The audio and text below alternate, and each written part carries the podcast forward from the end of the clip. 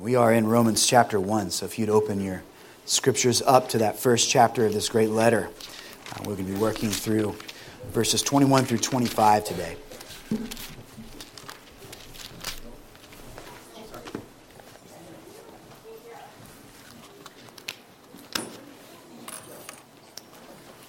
Sometimes there's a very fine line between bravery and foolishness.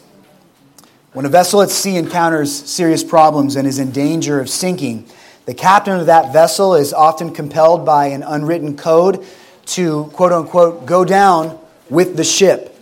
Now, this idea has been part of the culture of sailing for over 150 years, and it grew out of the idea that a captain is the last person responsible for not only his ship, but also for the lives of everyone on board of that ship.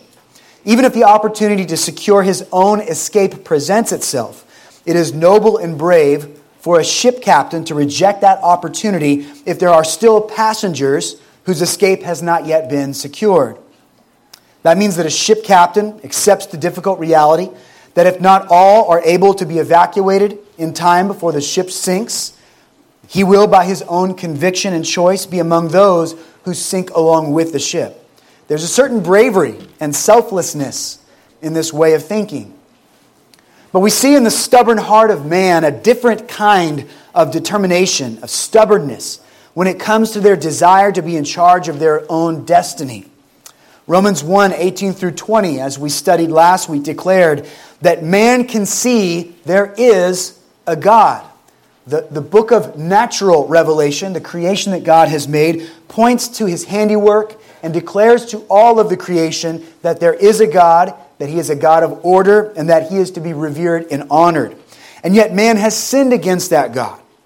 To be in control and to do things in our own way, we must attempt to cut ourselves off from the authority and the power of this God who brought us into being. The wrath of God is therefore revealed against ungodliness and unrighteousness in mankind.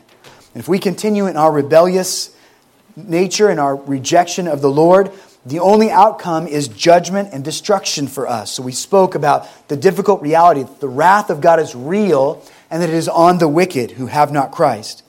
And yet, because the mutiny of sinful independence is so strong in our hearts, though we see that the outcome of ignoring God, our Creator, and tossing His law to the side, the outcome of that is separation from God and ultimately it is judgment. Though we see that the ship of independence is undeniably sinking, the heart of man defiantly continues to stand in opposition to his righteous power. Is this brave? Absolutely not. In fact, it is tragically stupid for man to take this selfish posture before a God to whom he owes his every life, to, to whom he owes his every breath, his very being, his everything. Here in chapter 1 of Romans, the foolishness of man's rebellion is exposed. It is articulated by the Apostle Paul. And as we progress through the first three major themes of this book, the first of three, that being the guilt of man, Paul is going to describe in some detail how his, this refusal in man to accept the sovereign authority and honor of God plays out in the lives of sinners. While God will one day bring final judgment upon the creation, that is stained by sin. Paul also helps us to see how God will respond to sin in the here and now, before his wrath is fully realized in the day of judgment. So, in order to help us establish the context this morning, I'm going to read through what we studied last week over again. We're going to read verses 18 through 25. The passage that we'll be focused on today will be verses 21 through 25, but let's begin in verse 18. For the wrath of God is revealed from heaven against all ungodliness and unrighteousness of men, who by their unrighteousness suppress the truth. For what can be known about God is plain to them, because God has shown it to them. For his invisible attributes, namely his eternal power and divine nature, have been clearly perceived ever since the creation of the world in the things that have been made. So they are without excuse. For although they knew God, they did not honor him as God or give thanks to him, but they became futile in their thinking, and their foolish hearts were darkened. Claiming to be wise, they became fools and exchanged the glory of the immortal God for images resembling mortal man and birds and animals and creeping things. Therefore, God gave them up in the lusts of their hearts to impurity, to the dishonoring of their bodies among themselves, because they exchanged the truth about God for a lie and worshiped and served the creature rather than the Creator, who is blessed forever. Amen. Would you bow with me for a moment as we bless the name of God in prayer, thanking Him for what He gives to us in His Word, and ask for His guidance as we discern it? Lord, everything that exists, exists because you have declared it to exist. And so, God, we are humbled to know of your decree. And we are thankful, Lord, that you have spoken this world and the universe that rests within. You've created it, not only for our good, but for your glory. And so let us magnify your great name, Lord. Let us recognize the evidence of your mighty hand. Do a work in our hearts so that we would not see the evidence of your existence and of your power and turn a blind eye to it, Lord God. But may you be reverenced in us. May your church declare how great thou art. Let us, Lord, through our songs, through our prayers, through our gathering on the Lord's day, but through our very existence throughout every moment of life, let us live in faith to you. and so doing, declare your great and perfect character. We love you and we thank you for the help that you give us in this special revelation, this word that will last forever. We praise you for it in Jesus' name. Amen. The prophet Isaiah, when he was given a vision of the throne room of God, fell down face first to the ground and he cried out. What did he cry out? He cried out a confession of his sin and the sin of his people. He did so with fear and trembling because he expected to be destroyed. He, know, he knew he had been taught that the glory of God, if it was beheld by, by man, would be too much for a mortal to see and live. And so he expected to die. He fell down in reverence before the, the revelation of God to him. Moses stumbles upon a burning bush in the wilderness. And when he is informed that he is in the presence of Almighty God, he takes off the sandals from his feet because he is on holy and reverenced ground. He hides his face, the scriptures tell us, afraid because he is unworthy to look upon the majesty of his Maker. When Job experiences a personal interaction with Yahweh, whom he has cried out to, whom he has questioned, God speaks in answer to his frustrations. And then Job rec- recognized definitively that every lofty thing that he had been taught about this God, about Yahweh, was not an exaggeration. God reveals himself to Job. He answers Job's questions, and Job responds like this He despises himself, and he repents in dust and ashes for even having the gall to ask questions of God in the first place. The very perfection of God had made Job's own sin all the more obvious to him, and he sees that he is unworthy to stand before such a just and powerful being. These are the kinds of responses that you would expect from a sinner who's faced with the reality that God is indeed real and God is indeed holy and perfect and pure. To know God should elicit in us a compulsion to honor God and to express gratitude for all that He has graciously given to us. But as far as man seeing that God is real, the reaction of these three Old Testament figures is sadly exceptional to the rule. The original sin that we inherited from Adam keeps mankind from responding to the knowledge of God as he ought to respond. Verse 21 again For although they knew God, they did not honor him as God or give thanks to him. Paul has demonstrated that the entire human race has seen the evidence of God's existence through the work of his hands. They can testify that this God is unique. He is different than all that he has made just by looking at his creative work. They can't know everything there is to know about this God, but simply by beholding the natural world, no person can claim that they didn't know that God is real, that they didn't know he was worthy of glory.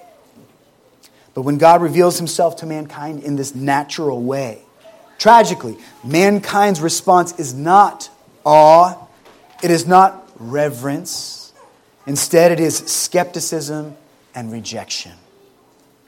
As chapter 1 continues to unfold, Paul breaks down the nature of that response and the consequence that it provokes from God.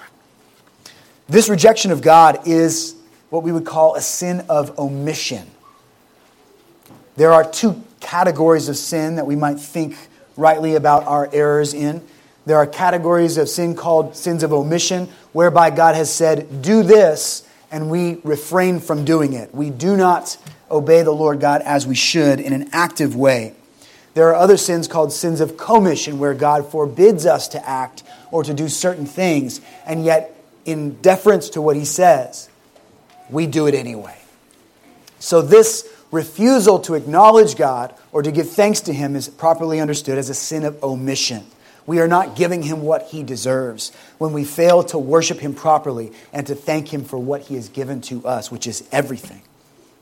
The Westminster Shorter Catechism sums up the reason that man was created in the first place. He does so in very concise and biblical way. I'm sure you're familiar with this. It asks, What is the chief end of man? In other words, why did God even make us in the first place?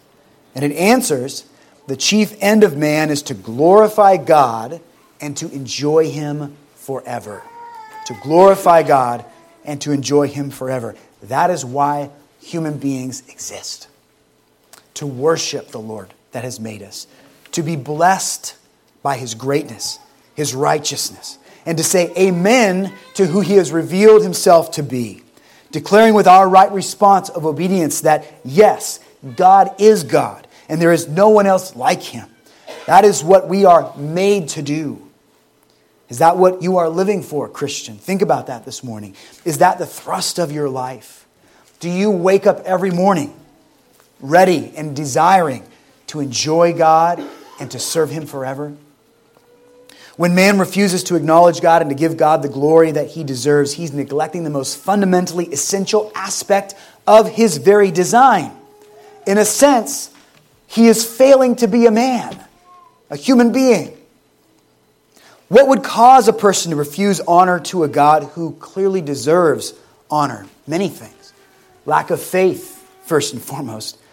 We do not want to believe that God is who he says he is.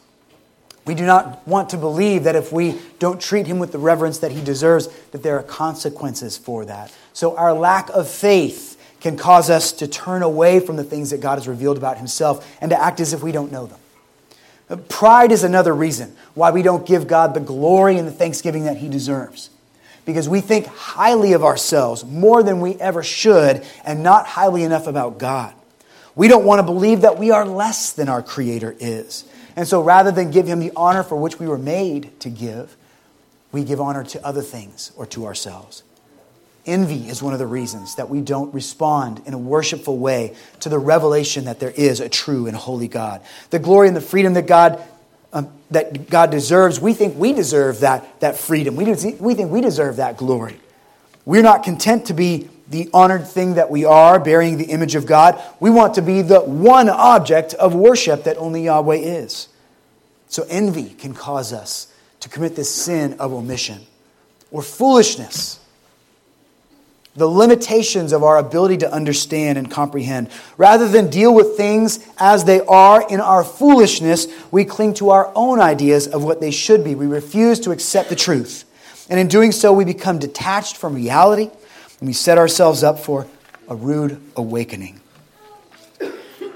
If God is unworthy to be praised, if He was, and we, I I hate to even say that out loud. If God was unworthy to be praised, hypothetically, then rebellion against him would not only be understandable, if God was an unholy God, then we might even see rebellion against him as noble. If God was a sinner like us, but simply a more powerful sinner, then to reject his rule would be reasonable. It would still be dangerous, but for the sake of what is right and good, it would be a struggle worth our effort to make. But God is no such thing. There is no sin in him. He is a God of order, a God of beauty. His creative power is unmatched by anything that he has brought into existence. He is merciful and long suffering. He is the very essence of love itself. This is not a God who fashioned man for unsufferable slavery. This is a God who built man to bear his own image, to dwell in a garden of blessing and abundance. This is a God who created man to have fellowship with himself, to not only worship God, but to enjoy him, to experience the blessing of being near to that God, and to do that for eternity. So, this God who has made us and who deserves our worship is not a tyrant. He's not some, not some ill hearted man who forces us into servanthood at our expense and his benefit. God is worthy of our thanks. And this makes mankind's rejection of him all the more horrific and shameful. But they became futile in their thinking, verse 21 says, and their foolish hearts were darkened. Two of the faculties of man, or two faculties that man depends upon more than any others, are our thoughts and our emotions and both our thoughts and our emotions are radically impacted by this rebellious, stance against God. Can you see how the way that we think and the way that we feel are of great influence to every aspect of how you live your life? Your thoughts are foundational to your judgment. What is good, what is bad, or at least how you see those things, is greatly affected by the way you think and reason, what you, what you discern about good and evil. Your heart, on the other hand, your emotions, what you desire, what you love, uh, what you love, does this not drive you forward? Does this not determine what you apply yourself to and expend your energies on? So when the heart and the mind are negatively impacted by this rebellious stance that we take against God, it impacts our ability to see things clearly and truthfully. The moment mankind becomes rebellious to a good and holy God, our thoughts prove to be futile and our emotions, our heart was darkened. In other words, our thinking became untrustworthy and therefore worthless to us. Our thinking now betrays us rather than guarding us, rather than giving us a clear picture of what things are. Our hearts became subject to the deception of darkness. We began to hide the truth and operate on lies that play to our fantasies about ourselves rather than reveal to us the, the beauty of truth. It is common for people to think that what is natural to man is what is most authentic. You're going to hear this in the culture that you live in today. That if I'm not doing what is natural to me, then I'm not being authentic to myself. I'm not, I'm not being honest with myself. I must, to my own self, be true. People extend this way of thinking into their perception of what God must be. They think, how could God be against my desires if they are what makes me most happy. If this is what I am, to be something different would be a betrayal of myself. Surely God does not want me to betray myself. And this mistaken way of looking at God creates an excuse for every kind of heinous breaking of God's law. People, in thinking this way, refuse to realize that man has failed to be what he was authentically supposed to be ever since the fall of Adam in the garden. The nature of his design has been corrupted by the first man's failure. So now we have a nature that is intrinsically rebellious, but which contradicts the very reasons that we were made. We have an inherited sin nature, but that sin nature is actually not native to our original nature, which was to worship God and to enjoy Him forever. We can hardly imagine now what true man should be like because the stain of sin has so perpetually kept us from experiencing what it means to be a true human being. This corruption of mind and heart makes it impossible for us to understand our real nature apart from the illuminating help of God and His Holy Spirit. Near the end of last year, it was announced that eight Antioch police officers were being taken off of active duty as part of an FBI investigation into alleged misconduct uh, that alleged that these officers were a part of falsification of records that enabled them to receive higher pay raises than they should have gotten, uh, that they were involved with the legal distribution of narcotics that had been seized in certain police activities in Antioch, and other illegal and immoral acts that benefited them at the expense of the people that they were supposed to serve and protect. Now, we don't know the outcome of that investigation yet. But it, it unsettles our heart to think that those whom we are trusting to look out for the rules that govern our society are themselves possibly the very people who are breaking those rules. Now, not all the officers were involved in this. I'm not trying to cast a negative light to our, our police force. They, these, this small group of individuals that may have committed these crimes have made it infinitely more difficult for those faithful officers who are doing their job and are still trying to keep the peace in our area. The investigations are still pending. But in a similar way, your intellect and your emotions are two faculties that you trust to help you navigate safely through life and reality. But by rejecting God, those two things that you're depending upon are now corrupted and are untrustworthy to you. That seriously hinders your ability to live a life of truth and dignity. Such is the state of man once he has separated himself from God. Refusing to acknowledge and confess the true God destabilizes your capacity to even comprehend truth. For in doing so, for in rejecting God, you've alienated yourself from the very source of truth. But this is exactly the predicament that we find ourselves in when we reject the obvious truth that God is real and that his wrath is upon the, the, rich, the, wretched, the wretched. Verse 22 says, claiming to be wise, they became fools. There is an unwillingness to recognize our sin and to then plead to the God of truth for forgiveness rather than admitting our fault. Mankind wants to continue to claim that they are wise, and in doing so, they double down on their foolishness. In order to refuse the truth, man must lie to himself regarding his condition. It is not a sin to be simple of mind when we're raising our children, we are at times made aware of the fact that our children just don't know a lot of things. They can be rebellious, but sometimes they're just being children. I remember distinctly when I was a, a kid that my parents noticed that I was eating up all of the most expensive snack items like the first day they got them. So they put them in a special place, hoping that I wouldn't go through and just tear through them all in one day. I knew I was not allowed to go and, and get those snacks. But being a crafty, sneaky little kid, I broke the rules intentionally because I really wanted those gummy snacks. And so I searched the whole house over when my parents were at work. I found the stash and I began to skim off the top. That's an example of a child being unrighteous. That is an example of a child rebelling against the truth of his parents and the rules that he has given. But we, not, we should not punish our children for simply lacking knowledge and comprehension. I was uh, just noting that my daughter was this morning trying to keep herself occupied with crayons. And so I got her some crayons and I said, You can only draw on your, uh, your coloring book that you brought. And so I saw her eyeing the manuscript of my sermon. Now, she doesn't know the difference between a coloring book and a sermon. So, if she were to have written on my sermon, this is the kind of paper she draws on when she's at home. It would be wrong for me to then give her a spanking or scold her because she drew on my sermon because she just doesn't know the difference yet. So it's not wrong to be simple. But trying to be something that you are not is not just being simple, it is a charade. It is intentional deception, first to yourself and then to those around you. It is an assault on God's truth. Who determines whether or not you're a fool? Only the one who holds the truth.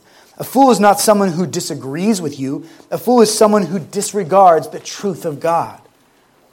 Satan rightfully know, is rightfully known as the father of lies. We see this as part of his strategic approach to Eve in the Garden of Eden. When the serpent asks Eve, Did God really say that you would die? He plants seeds of doubt in her. He tries to get her to believe a reality that's not reality. If you eat of the fruit, will you not become like God? Isn't that the motivation behind God's limiting of you? You see what Satan is doing? He is trying to get Eve to think differently about God than she should. Rather than see him as a perfect provider who has cared for her every needs, he is trying to get Eve to doubt that God is actually a good and holy God. He's trying to get her to see God as an enemy, as a rival.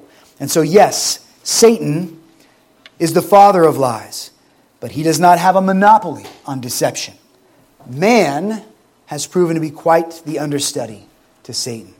We are phenomenally adept at twisting the facts around so that we might believe what is obviously false when it suits us. In this foolish state of self deception, man makes a terrible exchange. He swaps the glory of immortal God for images resembling mortal created things. We see this in verse 23, don't we? Think of all Adam and Eve forfeited in breaking the law of God. All the blessings of this ideal garden that they were put in, this place that they were given dominion over, that they had authority to rule. All that God had blessed them with was theirs to hold on to. And yet, they exchanged that for the prospect of eating the one forbidden fruit that they thought would make them equal to God.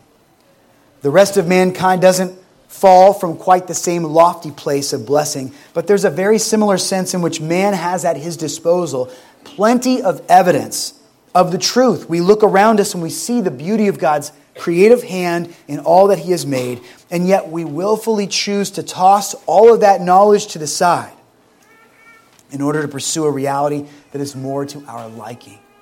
This tragic exchange, the truth that we have for a lie of what we might possibly get, is identified many places in the Old Testament. Let me give you a couple examples. Psalm 106, verse 20 through 22. They made a calf in Horeb, and they worshiped a metal image. They exchanged the glory of God for the image of an ox that eats grass. They forgot God, their Savior, who had done great things in Egypt, wondrous works in the land of Ham, and awesome deeds by the Red Sea. This is a historical psalm, Psalm 106, which laments the, the terrible choices that men have made in this wretched exchange where we have taken what was good and holy about God and we were not satisfied enough with it to rejoice in it and to give thanks to God for it, but instead we exchanged it for something we thought might be better. Jeremiah 2, verses 11 through 13. Has a nation changed its gods, even though they are no gods at all? But my people have changed their glory for that which does not profit. Be appalled, O heavens, at this. Be shocked be utterly desolate, declares the Lord, for my people have committed two evils. They have forsaken me, the fountain of living waters, and hewed out cisterns for themselves, broken cisterns that can hold no water. So, the first sin, a sin of omission, they have forsaken me. They have refused to give me the glory that I deserve to have, the glory for which I created them to give. And then a sin of commission. They have hewn out for themselves cisterns, broken cisterns that can hold no water. In other words, they've replaced God with false gods that can do nothing for them. They have committed sin by worshiping what does not deserve to be worshiped. This exchange means that man essentially gives God up. They have abandoned him. But more than that, they have embraced, embraced as gods the lies of their own design. And so in the New Testament, we see the Apostle Paul in a different letter describing this process. He says in Ephesians 4, beginning verse 17, Now this I say and testify in the Lord, that you must no longer walk as the Gentiles do, in the futility of their mind. Remember, Paul has described to us in the Romans letter how in turning away from God, we corrupt our thoughts in our hearts. Ephesians 17 says that the Gentiles no longer the, the Gentiles walk in the futility of their minds. Verse 18, they are darkened in their understanding, alienated from the life of God because of the ignorance that is in them, due to their hardness of heart. The mind and the heart both corrupted. They have become callous and have given themselves up to sensuality, greedy to practice every kind of impurity. But that is not the way that you, church, have learned Christ. So there's a very important detail here that we should not miss as we think about this exchange. Man does not reject the idea of God altogether. Rather, man tends to reject God as he truly is, choosing instead to favor an idea of God that is more suitable to his own desires and opinions. And that is why Paul says in verse 23 of Romans 1 that man has exchanged the glory of the immortal God for images resembling mortal man and birds and animals and creeping things. You see how this sin of omission leads to the sin of commission. We refuse to do what is commanded of us of God. We refuse to honor Him and to thank Him. Yet, because we were designed to be worshipers by our nature, it is our tendency then to just invent something more favorable for us to worship, something that we think is going to allow us to have the freedoms and the independence that we would like to have that God does not necessarily give us. The first commandment of the Ten Commandments you shall have no other God before me. And the second, you shall make no graven images. And both of those commandments are violated when we commit sin against God and worship what we should not worship. Rather than deny the full existence of God, man commandeers the idea of God and then manipulates it to suit his purposes. And here, any number of mythologies are born from the corrupt mind of man. Images resembling man are worshiped by men. Uh, there are examples of this throughout history and mythology. We see it in Zeus, in Hercules, this half man, half God. We see it in figures like Buddha, who are human beings who people claim have attained to a certain type of realization or knowledge that makes them transcend normal humanity. Human beings that are exalted in some way to be more than a normal human. We also see mortal men and women treated as if they are somehow deserving of godlike worship. Our celebrities, our politicians, our sports figures. Remember that the, the Roman emperors often insisted that their subjects, the citizens of Rome, confess them as gods or demigods in order to be citizens of the state of Rome. So man worships that which looks like him. He forms gods in such a way that they are not so different than himself, so that he might identify with those gods. Sometimes he builds gods in the form of created things. This might even be more sad. For birds and creatures with four legs and fur, they weren't even originally given the image of God to bear in the first place. So we're speaking about worshiping something that is not even as noble as the humankind that we are, that is below God. Even creeping things are sometimes exalted. Martyn Lloyd-Jones marvels that so many of the so called gods that man has invented throughout time are undeniably hideous. They are monstrosities because they come from a darkened mind. In August of 2018, a bronze statue of a false god called Baphomet, a mythical creature that had the body of a man, the head of a goat, and broad um, wings uh, emblazoned with a pentagram upon his forehead, was fashioned out of bronze and was attempted to be put in front of the state uh, courthouse in Little Rock, Arkansas. The reason why this statue was made was because the Ten Commandments had been uh, memorialized in a monument and placed there by the courthouse because of the effect that the Ten Commandments have undeniably had on Western culture. And those from the church or temple of Satan decided that in order for there to be separation uh, between church and state, you either have to get rid of those Ten Commandments or you've got to allow anybody who wants to put a religious thing up in front of the courthouse to put it up there. So they made this giant, this giant uh, monstrosity of a god, which, by the way, that statue has two young children looking up adoringly at this, this monstrosity which was meant to evoke, by the way, the god of the Baals, Molech, who was known to cause his followers to pass their first child through the fire, which means to give their first living child into flames as a sacrifice of devotion to that God. This is the kind of twisted thing that the mind of man, darkened by rebellion, tries to make for himself, thinking that he is securing freedom for himself when all he is doing is increasing the wrath of God upon his own heart. Man cannot help but keep the idea of God around, even if it is just used as a means to exploit the aching conscience of others who are rejecting the knowledge of God, but who yet know in their hearts that to do so is sin. Man's eagerness to invent false gods is likely due in part to this design that, that God has made us to be worshipers. Remember, that is why we exist. How horribly offensive it is for us who are designed to worship the living God to then redefine our very purpose to worship things that are in direct opposition to God. And so, what is God to do, seeing as his very creation? These people, these men and women that he has designed to bear his image and to worship him, have rejected him and have attempted to redefine him into something more like the creation that he made. Verse 24 Therefore, God gave them up in the lust of their hearts to impurity, to the dishonoring of their bodies among themselves. God gave them up.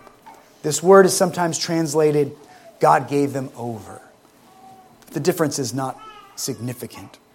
What we're seeing here is God allowing the rebellious heart of man to take him further and further into the depths of his own wickedness. Who does God give them over to? The scripture doesn't say that he turns them over to Satan here. It says that he gives them over to their own selves, to their own desires. The most common apologetic answer or question that I receive whenever I'm trying to show someone that there is a true God is this If God is real and if God is good, then why does he allow evil to exist?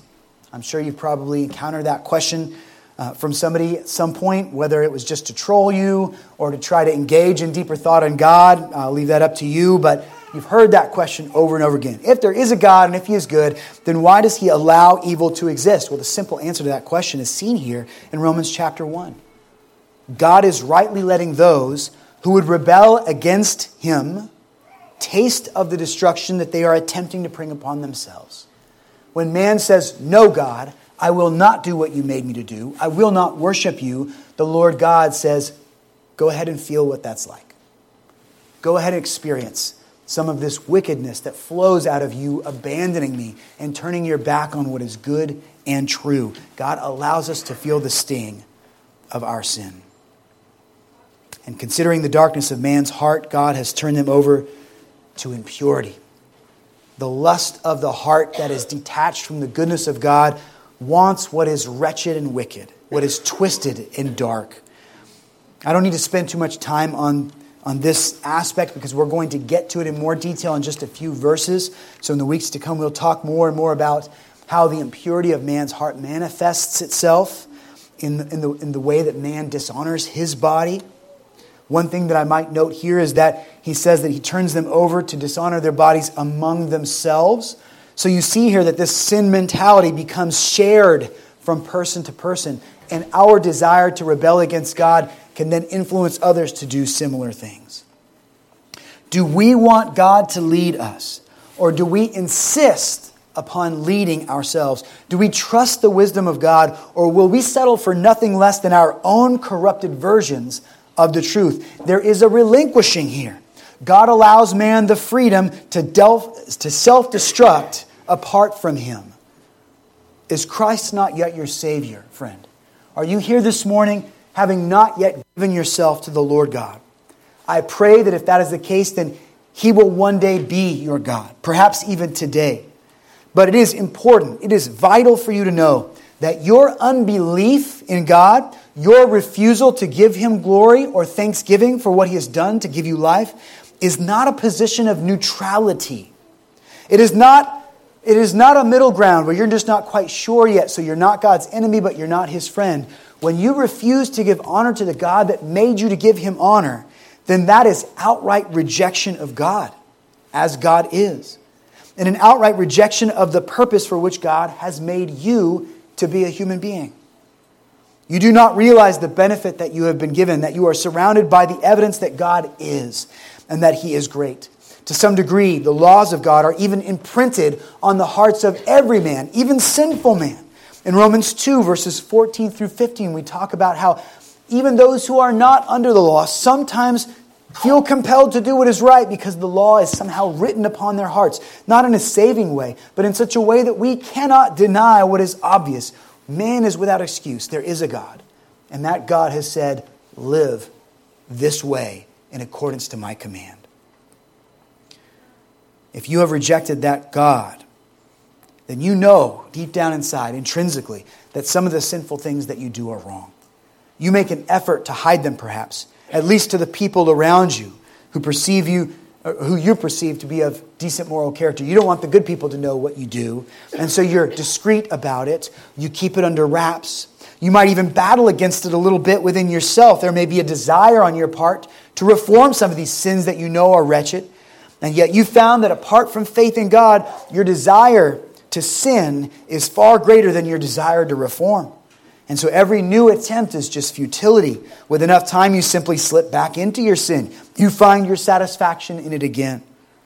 If that is you today, I charge you, consider what you are exchanging when you refuse to listen to the word of God. God has brought a Savior, and that Savior is Jesus Christ. God has not said, You're a sinner. You need to start following all the rules so that I might approve of you again. Work hard and maybe you'll earn heaven from me. That is not the message of the gospel that I come to preach to you today. The message of the gospel is this that yes, every human being has rejected the glory of God and fails to worship him as they should. And that does bring the wrath of God upon the heart of every man and woman. But because of God's mercy and grace, he has provided a Savior so that dirty sinners like us might have an intrinsic change of mind, that He might give us a new mind and a new heart that can worship Him. This is given not as a reward for keeping some of the rules, it is given, despite our sin, sinfulness, as a free gift of God to make us what we could not make ourselves. Consider what you forfeit by living your life as if God is not there or as if he doesn't care about what you do or do not do. That is an utter lie. You were made in his very image to worship him. He has a deep concern about how you live your life. So if you are one of those who has not yet called upon the name of Christ, let me assure you there is a different way.